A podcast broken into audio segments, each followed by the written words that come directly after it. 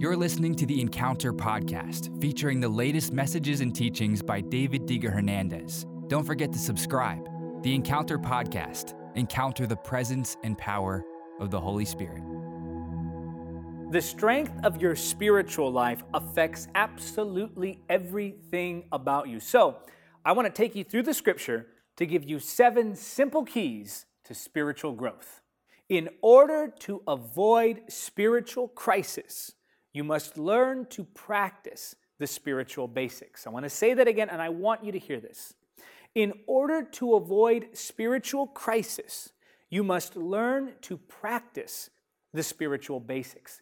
I get messages from believers all the time telling me about one crisis or another, and more often than not, after conversing with them, I discover that had they only been practicing the spiritual basics, they would have altogether avoided their crisis. Now, when I talk about spiritual basics, some Christians make the mistake of imagining that talking about the basics is boring or unnecessary. They say things like, Well, I already heard this before. Or perhaps they'd rather I teach on spiritual warfare, speaking in tongues, the spiritual gifts, miracles, the fire of the Holy Spirit, these topics that seem to excite people more. But in reality, while the other topics are good and helpful and probably more exciting to some believers, the reality is this that we must learn to lay a firm foundation. So even if you think you know the basics, it's always good to have reminders lest you find yourself in a spiritual crisis. So, let's take a look at the first key to spiritual growth. Number one, the Word. As I often say, the Word, the Word, the Word, the Word. If I say it once, I'll say it a thousand more. You must be in the Word. The Word is your foundation for spiritual growth, your safety net. It helps to set healthy boundaries as you navigate the spiritual world. Psalm 1, verses 2 and 3 say this But they delight in the law of the Lord, meditating on it day and night. They are like trees planted along the riverbank, bearing fruit each season. Their leaves never wither, and they prosper in all they do. So, those who meditate on the word are like these trees planted by rivers of water. The scripture says that they bear fruit in each season or in every season, not just in some seasons, but in every season. Their leaves never wither, and they prosper in all they do. If you want to grow spiritually, you must get in the Word. The Word of God is the substance with which the Holy Spirit creates the character of Christ in you as you read the word, you give the Holy Spirit something with which He can work. As you read the word, you are giving the Holy Spirit His materials for His masterpiece, which is Christ in you. The word is foundational. The word is key. I'm not talking about the Instagram verse of the day. I'm not talking about Instagram reel preaching. I'm not talking about getting some quick advice on TikTok or on Facebook or watching a YouTube video once in a while. I'm talking about being wholly devoted to the Word, to where you are consuming the Word of God, where the Word of God is consuming you, where your mindsets are being challenged, where your nature is being transformed, where you are devoting yourself to the Word morning and night, day after day after day, without skipping or missing being wholly devoted to the Word of God. As I said, it's your foundation, it's your safety net. Don't try to navigate the spiritual world without it. You need the Word. Number two is prayer. 1 Thessalonians 5:17 says, "Never stop praying." You must live in a posture of prayer throughout your every moment of every day. Prayer is essential to your spiritual growth. Now, I know you've likely heard this before, but my question to you is Has your prayer life increased over the last few years, or months, or weeks, however long you've known the Lord, or has it decreased? Is your prayer life stronger today than it was yesterday, or is it beginning to weaken? How about your devotion to prayer? How about your discipline for prayer? Are you still carving out portions of your day for the Lord? Or are you beginning to allow other things in life to steal his time? Are you as consistent as you used to be? Are you as consistent as you want to be? Are you in prayer? Are you in his presence constantly, consistently? Do you retreat and go away to be with the Lord? Are you involving God in your everyday life? And really, not involving God is as simple as not praying. Are you guarding the secret place? Do you dedicate a time to the Lord? And how well do you keep your appointments? If you're going to grow spiritually, if you're going to remain strong, you must be devoted to prayer consistently, faithfully. Carve out sections of your day and don't give them up for anyone or anything else. Stubbornly refuse to give up your prayer time. Number three, fellowship with believers. Hebrews 10 25 says, And let us not neglect our meeting together as some people do, but encourage one another, especially now that the day of his return is drawing near. The scripture talks about the power of the fellowship of believers. Don't believe the lie that you don't need to gather with other believers. Don't believe the lie that you can substitute in person gathering with believers with online ministry. Now, I should be encouraging you to just do online ministry because that would benefit me. But because I love you, I'm going to tell you the biblical truth. Online ministry cannot replace the true, authentic, in person fellowship with believers. You may say, Well, I don't like the systems of religion, or I don't like organized church. Well, what has God ever done that was disorganized? Everything He will ever do is organized, everything He will ever do involves systems. And the gathering together of the saints is no different. You need your brothers and sisters, not just a comment section, not just messages on WhatsApp.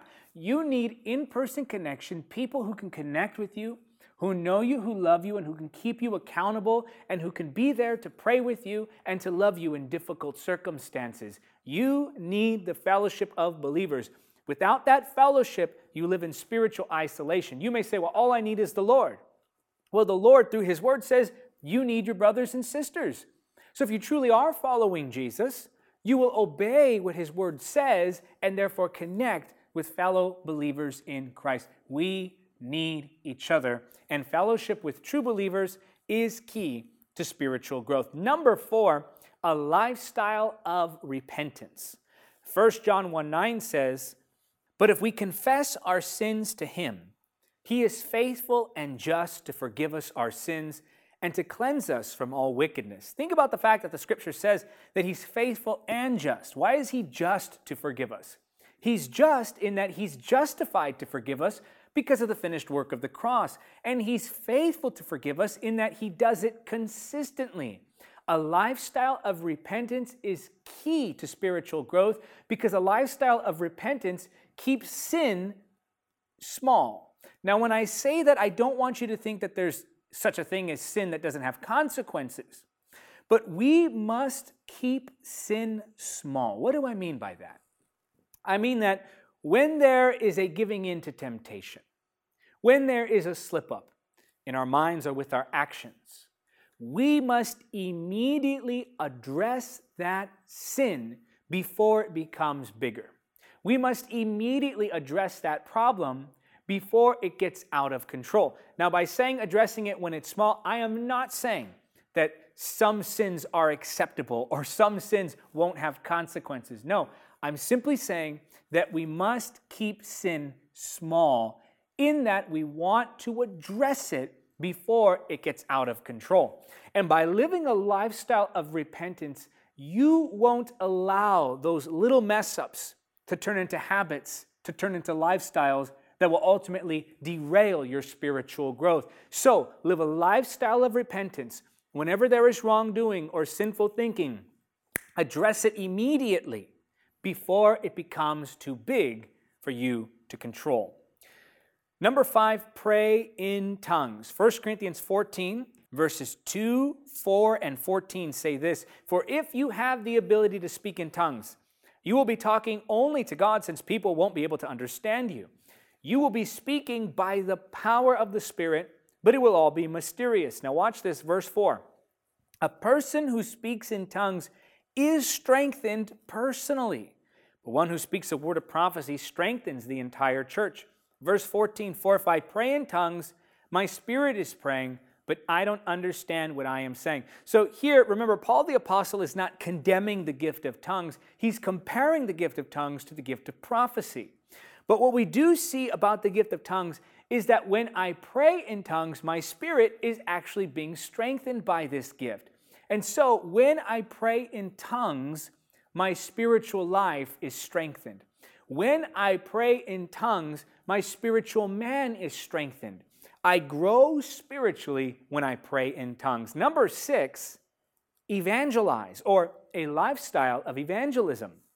Now, watch this John 4 31 to 35. Meanwhile, the disciples were urging Jesus, Rabbi, eat something.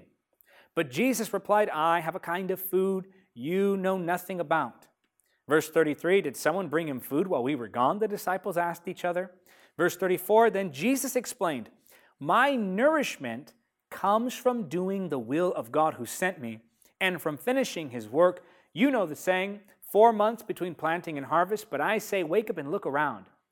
The fields are already ripe for harvest. Now, Jesus here just got done winning the soul of the woman at the well.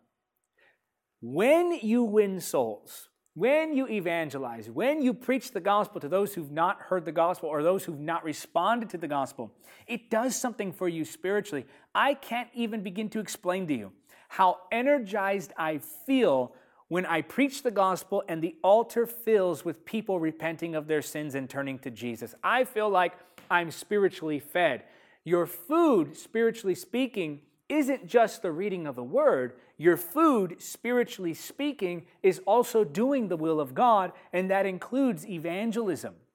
If you want to grow spiritually, make evangelism a regular part of your everyday life. And finally, number seven, fellowship with the Holy Spirit.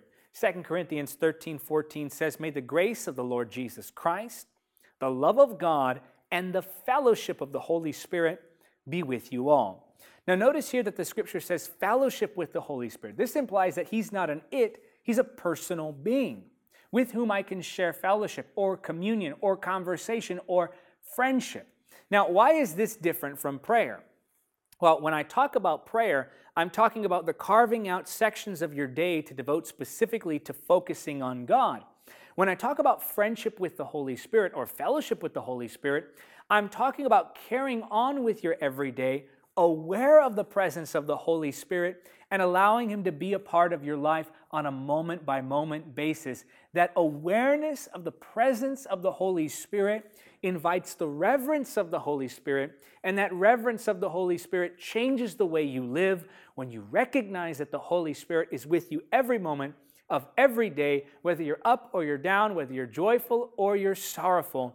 The Holy Spirit is with you.